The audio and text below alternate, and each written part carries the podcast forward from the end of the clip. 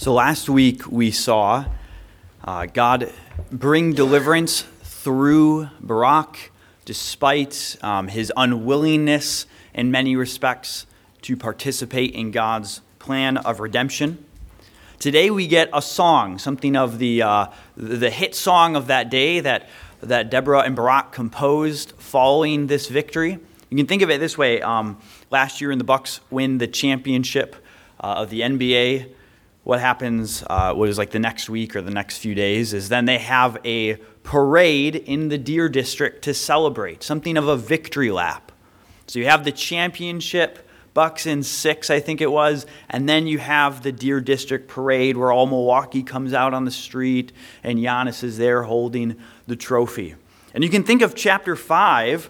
Uh, relation to chapter 4 in a similar way. In chapter 4, we have the victory itself, we have the battle, and then in chapter 5, we get the victory song. We get something of the parade. We have the victory lap. And what we'll find is that what this passage is communicating to us, which this passage wants to, to tell us this morning, what God is saying, is we see that we ought to praise God because he saves through the willingness of his people, despite not all being willing. Praise God because he saves through the willingness of his people, even though not all of his people are in fact willing. And so, what we'll do this morning as a way of dissecting this rather large psalm is first, we're going to look at the situation in which the people of Israel found themselves. Then, we're going to look at the solution that God provided to that situation. And then, we're going to look at a contrast.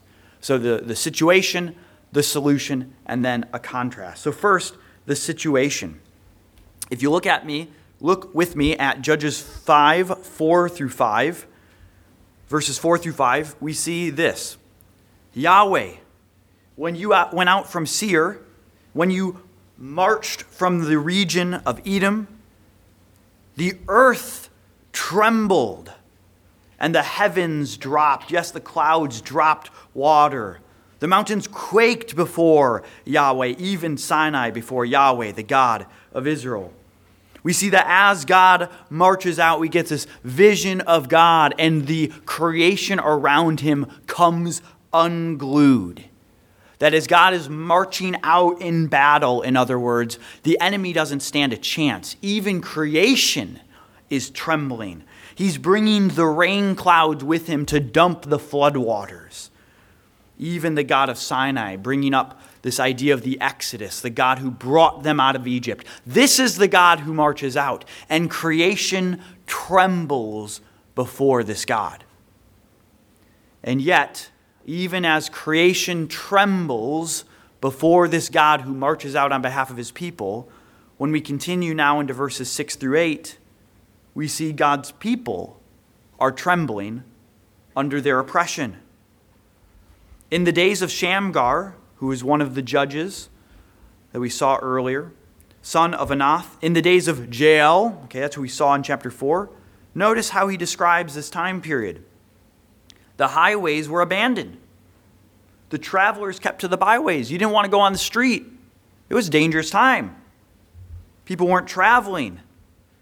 The villagers ceased in Israel. They ceased to be until I arose. I, Deborah, arose as a mother in Israel. Notice here in verse 8 when new gods were chosen.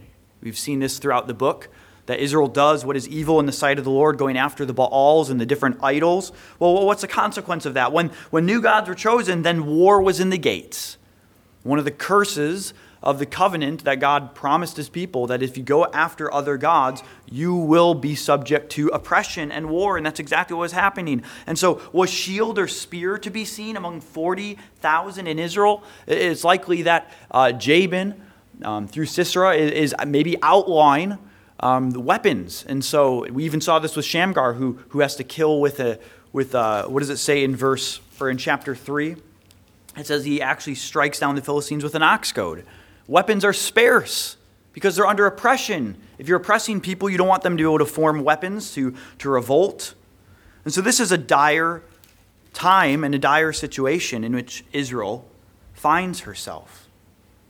And yet, even as the people tremble before their oppressors, They have a God in which creation trembles as he marches out on their behalf.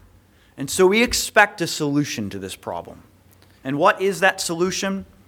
Well, we find on the one hand, it's God Himself acting directly on their behalf. We saw God marching out for battle, bringing the rain clouds with Him. Now look at verses 19 through 22 with me.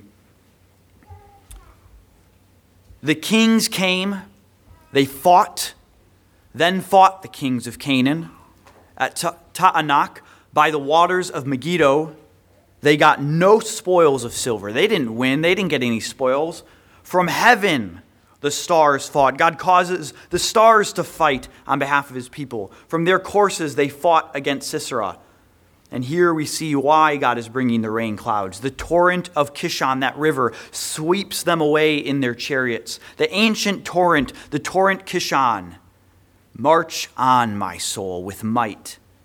Then loud beat the horse, horse's hooves with the galloping, galloping of his steeds. These horses run away, fleeing from the battle. And so we see God intervening. How, is, how does God resolve their predicament? How does he rescue them from, his, from their oppression? He directly intervenes miraculously. As we saw in chapter 4, uh, God causes them to go into a panic, remember? God causes them uh, to, to, to, to be stirred up. He routs them, it says. But the other piece of this solution is not only does God act directly, sort of divine intervention and miraculously, but also he delivers his people, we'll see, a big theme in this song, is he delivers his people by means of their own willingness to fight. That certain people offered themselves willingly in this fight. So we, we read verses 4 through 8. Now look at the very last line, verse 9 of that, of that little section. My heart goes out to the commanders of Israel, notice this, who offered themselves willingly among the people. Bless Yahweh. Praise God because the commanders in Israel offered themselves willingly to rescue the people. Or if we look at the very beginning of this song, verse 2 and 3, oftentimes songs in Scripture, they have an intro and they have a conclusion that kind of summarize the theme, the main topic of the song. We get that here as well in verse 2 and 3. We get the introduction that shows us the theme. Verse 2 that the leaders took the lead in Israel, that the people, they offered themselves willingly. Bless Yahweh. Hear, O kings, give ear, O princes, listen up, rulers. To Yahweh I will sing. I will make a melody to Yahweh, the God of Israel. Why? Why are we singing? Why are we praising God? Because God saved through the willingness of his own people, the leaders taking the lead, the people offering themselves willingly in the fight. We see this again in, in verses 10 and 11. We, get, we, get, we see this theme come up. Verse 10 Tell of it, you who ride on white donkeys, you who sit on rich carpets, that is like the noble people, or you who walk by the way, that is the average person. Tell of it, all peoples, in other words, to the sound of musicians at the watering places. There they repeat. What are they going to repeat? What are they going to sing? What are they going to tell? The righteous triumphs of Yahweh. But then notice, not only is it the righteous triumphs of Yahweh, the one who wins in battle, but that's parallel to this next line, the righteous triumphs of the villagers in Israel.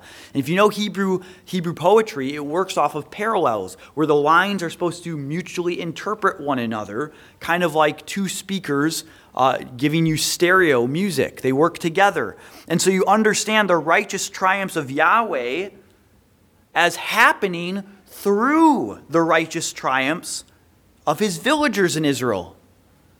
God is saving through the willingness of his own people, through the, through, through the, through the uh, rising up to, to throw off the Canaanites, to throw off Jabin of the people themselves. And you'll notice this even in the, the interesting link of language between this, this idea of marching. If you noticed as, as TJ read the passage for us, we saw this, this language of marching occur occasionally. We saw it first in verse 4 when Yahweh marches out and he causes creation to come unglued. We, we picture God coming on the scene and he's marching out for battle. And then what do we see as we look in the end of verse 11, the part we didn't read, and following? We see, then down to the gates march two. Well, previously we saw it was Yahweh who was marching, but now it's the people of Yahweh are marching. God marches out for battle by causing his people to march out for battle, in other words. Verse 12 Awake, awake, Deborah, awake, awake, break out in song. Arise, Barak, lead away your captives, O son of Abinoam. And then we get this list of all the different tribes who come out to battle and fight for Yahweh.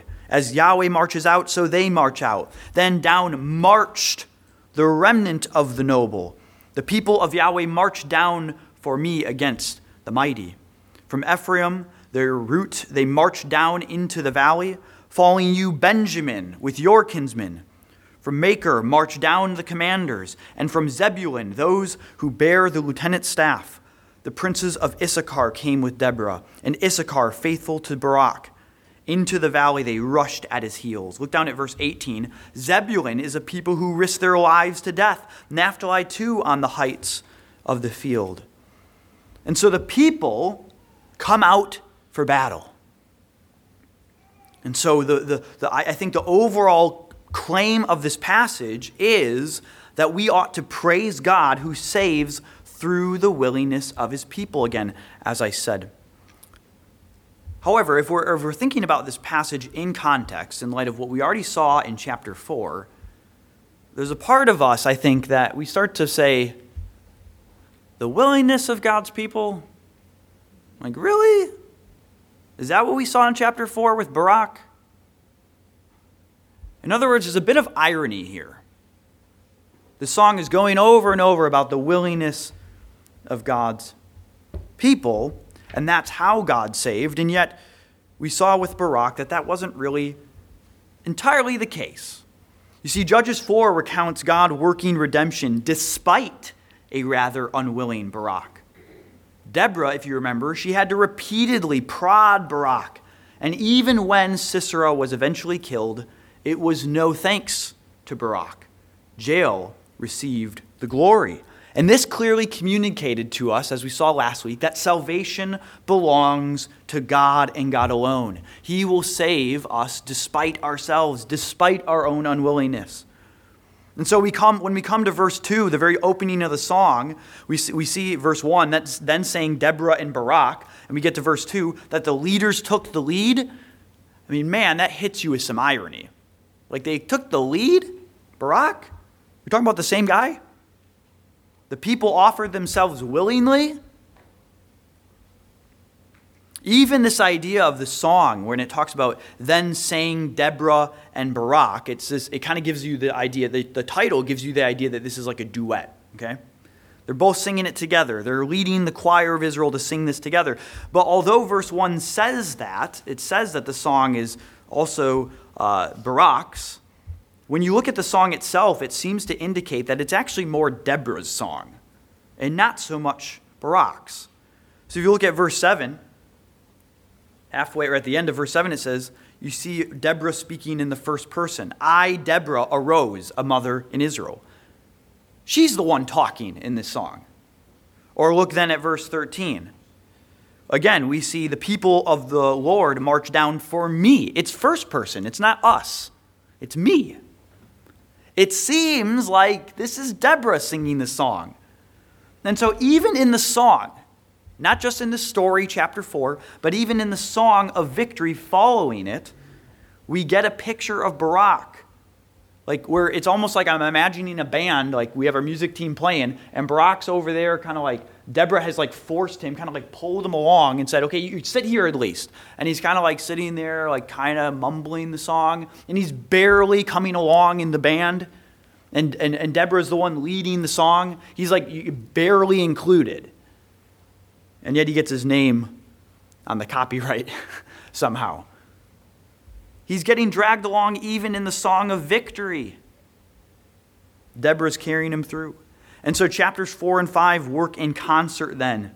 In both, we see that God is ultimately responsible for working salvation, despite the unwillingness of many of his people, like Barak, but through the willingness of his remnant, the willingness of some of his people. And this gets showcased as well. This theme of this contrast then gets showcased in the psalm, in the song. And so look at, for example, chapter 5, verses 11 through 19. As we already read some of this, I want you to notice now, we saw some of the tribes that came out. We saw like Ephraim and, and Zebulun and Naphtali. They're coming out, they're marching down as Yahweh marches out. But now notice the part that we kind of skipped over, partway through verse, verse 15. Among the clans of Reuben, there were great searchings of heart. Why did you sit still among the sheepfolds to hear the whistling for the flocks? Among the clans of Reuben, there were great searchings of heart. Like they thought about coming, but they decided to stay back with their flocks. Gilead stayed beyond the Jordan. They didn't cross over to help. Dan, why did he stay with the ships? Asher sat still at the coast of the sea, staying by his landings. And so there's this juxtaposition. Not only is the psalm then praising and sort of uh, congratulating, commending, you might say, these tribes who did march out, but they're put right next to these tribes who kept from coming out. It, it, it, it, it's shaming them. There's scorn involved. And so that's why in verse 13, when it says, then down marched, notice it says the remnant. That is not all the people, but a select few. Some of the people came. At the end of the psalm, we get this contrast as well, where we see in verse 23, verse 23, it says, Curse Meroz, says the angel of Yahweh curse its inhabitants thoroughly. So it's, it's presumably a city. It's, there's these inhabitants. Why is this city to be cursed? Because they did not come to the help of Yahweh, to help to the help of Yahweh against the mighty. But then notice, on the one hand, we get cursed. We get Meroz, this city that doesn't help, presumably, it's being cursed. Now contrast that immediately in verse 24. Most blessed among of women be Jael, the wife of Heber the Kenite. Of tent dwelling women, most blessed. And then it goes on to give this detailed description of her victory. And it closes with this kind of uh, scornful, almost mockery of Sisera's mother, who's, who's waiting for Sisera to come home. She says, What's taking him so long? And of course, the, the, the women beside her, her wisest princesses, they kind of decide to console themselves. Well, he must be just taking a long time to gather up all the spoil. Even this idea, this, this horrible idea of like, well, for every man, there must be a woman to, to abuse. They're just taking their time abusing the women and gathering the spoil, which of course only heightens the victory of God over, over Sisera. But there's a contrast then between Meroz, cursed, and Jael, most blessed. Just like there's a contrast between the tribes who marched out and the tribes who did not. It's meant to emphasize some were willing and some were not. And so, again, this song is here to teach us that we ought to praise God who saves through the willingness of his people, despite not all being willing. And so, as we think about a passage like this and how we respond to its message, praising God who saves through the willingness of his people, despite not all being willing, on the, on the one hand, this passage serves as a call to be a willing participant in what God is doing in his redemptive program. So, as we see here in this song, we see God, in, across the book of Judges, we see God working his plan of redemption uh, in, in, the particular context of Israel and, and, and the sin and the evil that was around them in the form of these Canaanites with the unique call to remove the Canaanites. But God is still at work in that plan of redemption, of eradicating evil from this world, beginning in our own hearts. What Christ has done on the cross. And so God is still calling people to be willing participants in what he is doing, in his plan of renewal and redemption in this world. And it's an implicit rebuke to those who simply want to stay on the sidelines, to be mere bystanders in what God is doing. Those who participate are said to be blessed, those who do not are said to be cursed. And I think this is an encouragement to us, too, as the church, that as we are on mission, as we like to say sometimes, it reminds us that our mission is first and foremost God's mission. He is the one who marches out. We march out in our mission only because God, first and foremost, is marching out on His. And that means the mission doesn't hinge on us. We take our mission seriously because it's God's mission, and that means it's a serious mission, but we don't take ourselves so seriously because, on the same token, it's God's mission, and it ultimately doesn't hinge on us. He brings us in to participate in His own triumph. It's ultimately His triumph, it's ultimately His victory that He guarantees. We simply get to participate in what He is doing. And so, because God is going to be successful, because He is triumphing, because He is going to win this battle, that's an encouragement for us to get a part of it. We don't need to sit on the sidelines. Let's join in what God is doing in this world to work redemption and renewal. If you look at verse 31, we also get an indication of how we're supposed to respond, I think. As we saw the, the, the, beginning of the psalm introducing the major theme, now we look at verse 31, where we see the closing, in, in many ways, one of the big takeaways we're supposed to have. Verse 31, it says this So may all your enemies perish, O Yahweh, but your friends be like the sun as he rises in his might. So Yahweh's enemies are going to perish, but his friends will be strengthened. They will rise like the sun, which cannot be stopped. The sun rises. And so, as we have gotten a contrast between those who are willing and those who are unwilling, so now we get a contrast between God's friends and God's enemies. And this, this closing to this song reminds me of Psalm 1. If you want to turn to Psalm 1. a famous psalm that we talk about quite a bit at Crossway how the wise person is like a tree planted by waters.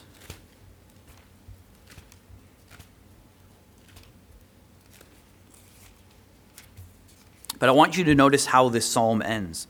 This is, this is a psalm about the blessed man who meditates on God's word, comparing him with those who do not, the fool says in verse 5 and 6 Therefore, the wicked, notice, they will not stand in the judgment, nor sinners in the congregation of the righteous. For Yahweh knows the way of the righteous, but the way of the wicked will perish. It reminds me of this verse because we similarly hear in Judges 5:31, the enemies of God are perishing, and the friends of God though, they are strengthened. They endure just like the wise man God knows his way, but the wicked, they will not stand in the judgment. They will perish. Someone supposedly once asked Abraham Lincoln during the Civil War if God, if he thought God was on his side. And Lincoln supposedly responded, Sir, my concern is not whether God is on our side. My greatest concern is to be on God's side because God's side is always right, and God always wins. And so I think after going through this whole psalm, if we were to read, you read this again, you, you start to see the contrast between those who are willing and those who are not willing. And you come to verse 31, it's meant to, you're meant to sort of leave with that question well, am I one of the friends of God or am I one of the enemies who perish? it serves as a challenge to the Israelites' idolatry, right? Look over at verse 8 of the song. We talked about new gods being chosen.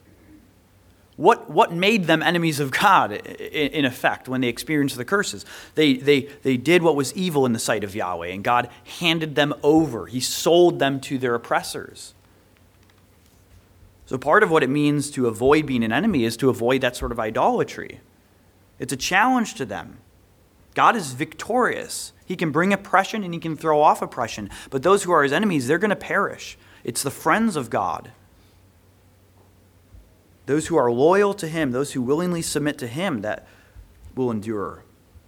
And I also think that this contrast between enemies and friends correlates to the issue of willingness, as I said. The friends of God are those who submitted to him, who willingly participated in what he was doing. And so it makes me think of Our Savior, Jesus, in the Gospels, who in Mark 8, for example, says, If anyone will come after me, if anyone will willingly follow me, he's going to have to deny himself and take up his cross and follow me. That, that being a willing participant in what God is doing, it is costly. It does involve sacrifice. That the, these, verse 18, Zebulun is a people who risk their lives to death. To participate in what God is doing, it costs us something. And yet Jesus continues, for whoever would try to save their life, they're going to lose it. The enemies of God perish. But whoever actually loses his life, who gives it up to God for my sake and the gospel's, that's the person who will save it. The friends of God are like the sun who rise in his might. But ultimately, if we're honest with ourselves, we know that we are not exactly that willing sort of people. We're more like Barak than we would probably want to admit. In our sins, we are not willing participants in God's program of redemption. Even Barak, he, he didn't want to get on board with, God was, with, with what God was doing, even when it meant his own deliverance. And as Paul writes about all of us in Romans 3, none of us is righteous, not a single one of us. No one understands, no one seeks for God. All of us have turned aside. No one does good, not even one. Like Barak, we want no part of it if left to ourselves, even when it means our own rescue. We're running in the opposite direction of our own good. And the deliverance that we've read about here in Judges 5, this is only a small glimpse of the greater deliverance that we need in Christ. I mean, even if you go to the next chapter, in chapter 6, right after this, what's going to happen? God's people are once again going to go right back into doing evil in the sight of the Lord. This deliverance doesn't break the cycle. Just like the sacrifices of the Old Testament system always need to be, needed to be renewed year after year. It's ultimately pointing forward. Ultimately, we need a greater and a more permanent deliverance than being freed from the oppression of the Canaanite overlords we need deliverance from sin itself that brought on those oppressors. We need rescue from the full range of sin and its consequences. But the problem is, if, if we're found to be unwilling, if we look at ourselves and we see Barak in ourselves, through whom will God accomplish this redemption that we so desperately need? Who will be the willing servant from among God's people to deliver them from the oppression of sin? Where can God find such a willing and capable person from among his people? The answer, of course, is he can't. And that's why he himself became one of us, to be that willing servant on our behalf. God himself becomes flesh, he becomes a human being, and he becomes then the willing partner that was always needed. As God says in Philippians 2 that even as we were trapped in our own disobedience, Christ was obedience.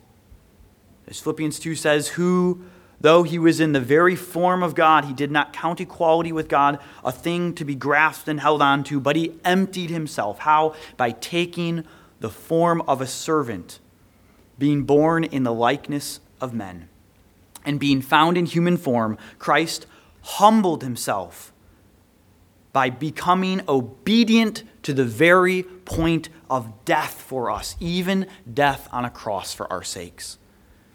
We see this in his earthly ministry where Jesus foretells of his death to his disciples. And after telling them this, the Gospel of Luke says that Jesus set his face to Jerusalem. Jesus knew exactly why he had come. He understood his mission, that Jesus' death wasn't thrust upon him like some sort of sneak attack that caught him off guard.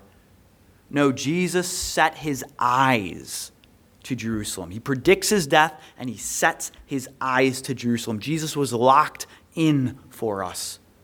He went willingly. And think about the Garden of Gethsemane, the night before Jesus' death.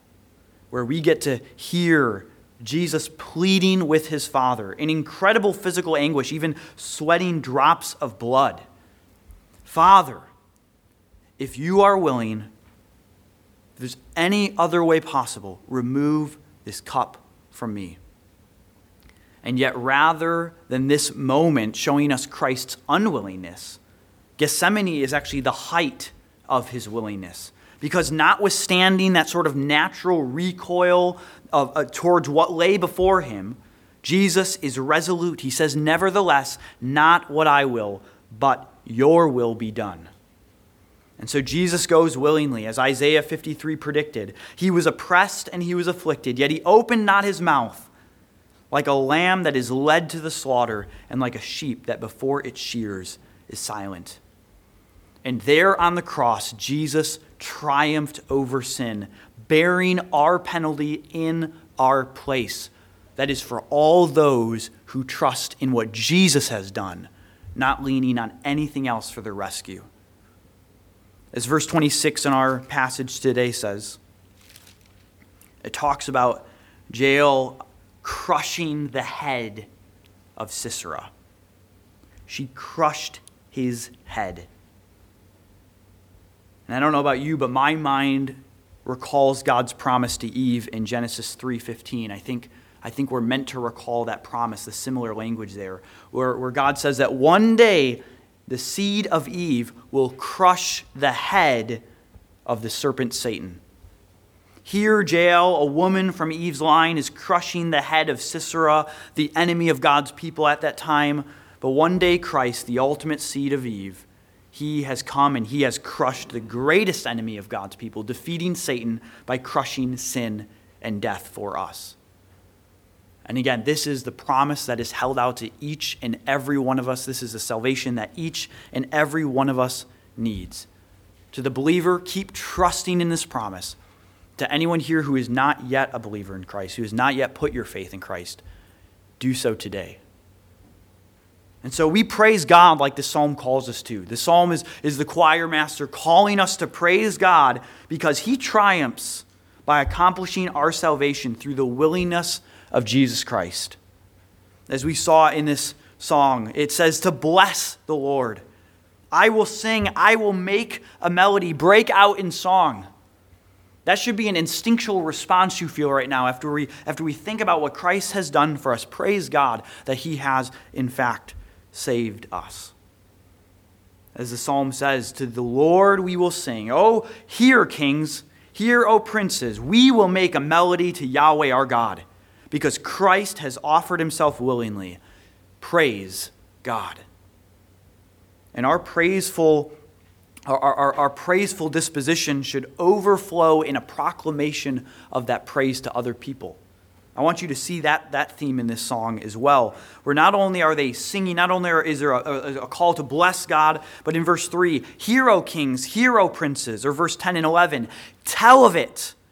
They repeat it. That we proclaim this to other people. We proclaim this to an onlooking world as an outflow of our very own experience of salvation. As 1 Peter 2 says, that we are a chosen race.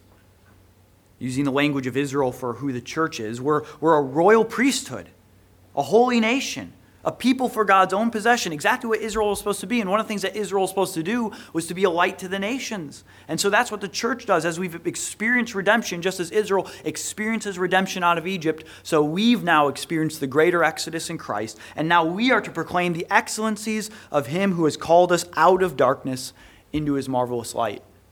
If you have experienced salvation, it should outflow in wanting to share it with others. If you truly are convicted that the gospel is true. If you really believe that the gospel is true, how can you not share it with others? If you truly have joy in your own salvation, how do you not want to share that with others?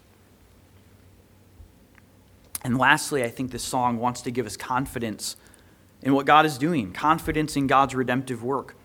I want to park out on this little line in verse 21 for the rest of our time here. At the end of verse 21, notice what it says March on my soul with might. We've seen this language of marching, right? We've seen God marching out, then we saw the tribes march out, and now the last thing to march out is our souls. March on, my soul, with might. Now, what does it look like for us to tell it? That's like we're talking to our own souls there. March on, my soul, with might. What does that look like for us to tell our souls, march on? March on, soul. Is that sort of like, you know, self motivation? Like, march on, soul, you can do this. You got it, soul. No. Notice where this is placed. It comes at the end of verses 19 through 21, which has all been talking about what God is doing to bring victory.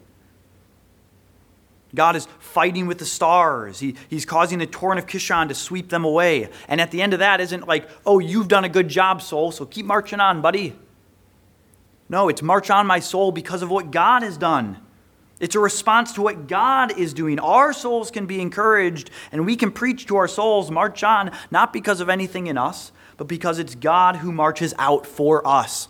Our soul marches out following God marching out on our behalf.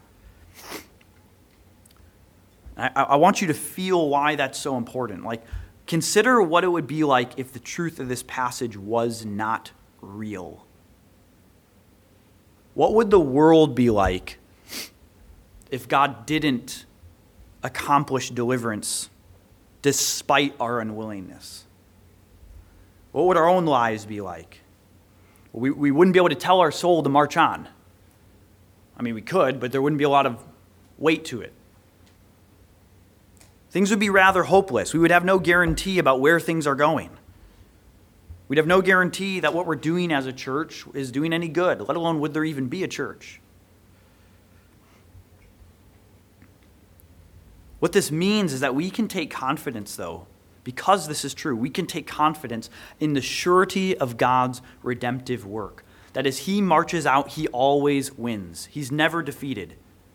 He's got an undefeated record in what He sets out to do. As Jesus said in Matthew 16 18, and I tell you, you Peter, on this rock I will build my church, and the gates of hell shall not prevail against it. And so we can willingly engage. We can be willing participants in what God is doing in terms of our, our mission to share the gospel with the lost, in terms of our ministry to one another as a church, in terms of our own lives growing in sanctification, growing in the eradication of sin, all born out of a confidence that what God is doing will be successful.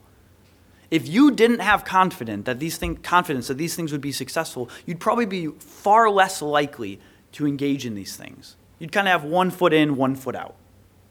Not really sure it's like playing the stock market, right?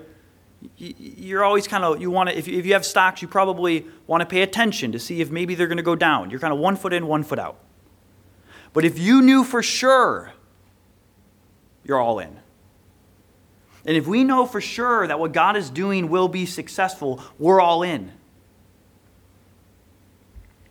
How does this message challenge maybe how we currently think about things, our current operating frameworks or viewpoints. So I think, I think it's easy for us intellectually to confess that God is sovereign, that He's in control of all things.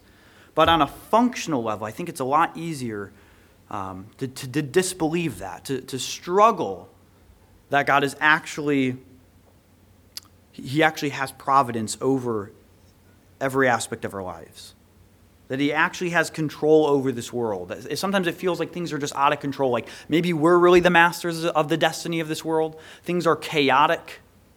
And so we start to disbelieve that really God is, has control of, of, of all this world that just seems out of control. We disbelieve that God will, in fact, triumph, that what he is doing will succeed, even in the small details of our lives. And I, part, of the, part of the nature of this of this line of, of marching on my soul, it assumes that we need our souls actually need to be told that, right? The fact that it says march on my soul, it assumes that my soul, your soul, like needs to be told to march on with might. So, when are the times, when are maybe some of the more notable times when I think our souls need to be told to march on? I think maybe when we are discouraged well, broad category, discouraged at what we think God might be doing in the world. So, one, that might be the church. Maybe we're discouraged by the state of the church. And it causes us to start to doubt what God is doing. Is God really at work in the church? We need to be reminded of who God is the God who marches out from Seir, the God of Sinai who comes and creation comes unglued. This is his bride. Christ has purchased her, he will renew her. To have confidence at what God is doing in the church despite all of her current blemishes. Maybe when we're discouraged by the state of our world, we're discouraged by the evils, we're discouraged by this despot in Russia who's attacking innocent people, we're discouraged by, by children in foster care who, who, who, aren't, who aren't helped, we're discouraged by the state of our schools, you name it. And we can kind of get bogged down and feel like, well, is God going to do anything? We need to remember who our God is. We need to remember our God always wins. And we say to our souls, march on, not because of anything in us, we can't deal with that stuff. We can't make that stuff go away. But God eventually will come and he will win. Or maybe when we're discouraged by our own sin, the daily fight with sin, and it just doesn't seem to go away, and it's not going to go away until we die. And we say, March on, my soul. God owns the victory. March on. As I was meditating on this verse, it, my mind went to the hymn, uh, This is My Father's World. Do you guys know that hymn? This is My Father's World? Sounds really similar to the Lord of the Rings music. Um, but it goes like this in, in two of the verses at the end. It says, This is my Father's world. Oh, let me never forget that though the wrong seems oft so strong, God is the ruler yet. This is my Father's world. Why should my heart or my soul, we might say, be sad? The Lord is king. Let the heavens ring. God reigns. Let the earth be glad. So I want you to just envision what would it look like if as a church we were characterized by the message of this passage? Truly believing that God works redemption through his willing people. And we offer ourselves willingly to God. What fruit would come of a church believing this truth together? More boldness in engaging the mission together, more confidence, and therefore more willingness. The confidence we have in God, I think, spurs on our own willingness. And what is maybe one change in your life that you would make? Maybe one risk that you would be willing to take if you trusted this truth more than you do right now?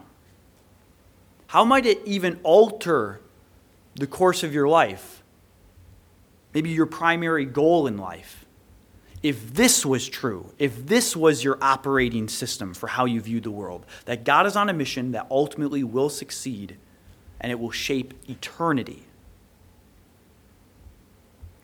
And every week as we celebrate the Lord's Supper, the Lord's Supper is a sign and it's a pledge assuring us of this promise. It's a sign that is, it, it signifies the gospel. It's a picture of the gospel. It's an illustration of the gospel. We see the bread and, and the juice representing Christ's body and blood given over for us on our behalf. But it's not only a sign, it's also a pledge. It's God giving us these signs as a promise to us that when we take these things, we are to be we are to hear God speaking just as we hear the gospel preached from the pulpit we then hear God word, God's word speaking through the elements so to say preaching to us the gospel that is for you believer.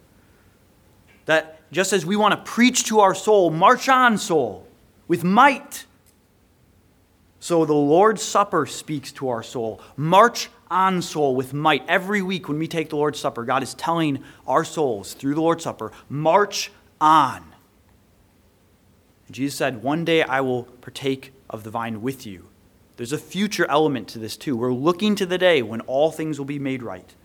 It tells us that God has marched out on our behalf. We march out, and our souls can be told to march out because God has marched out on our behalf.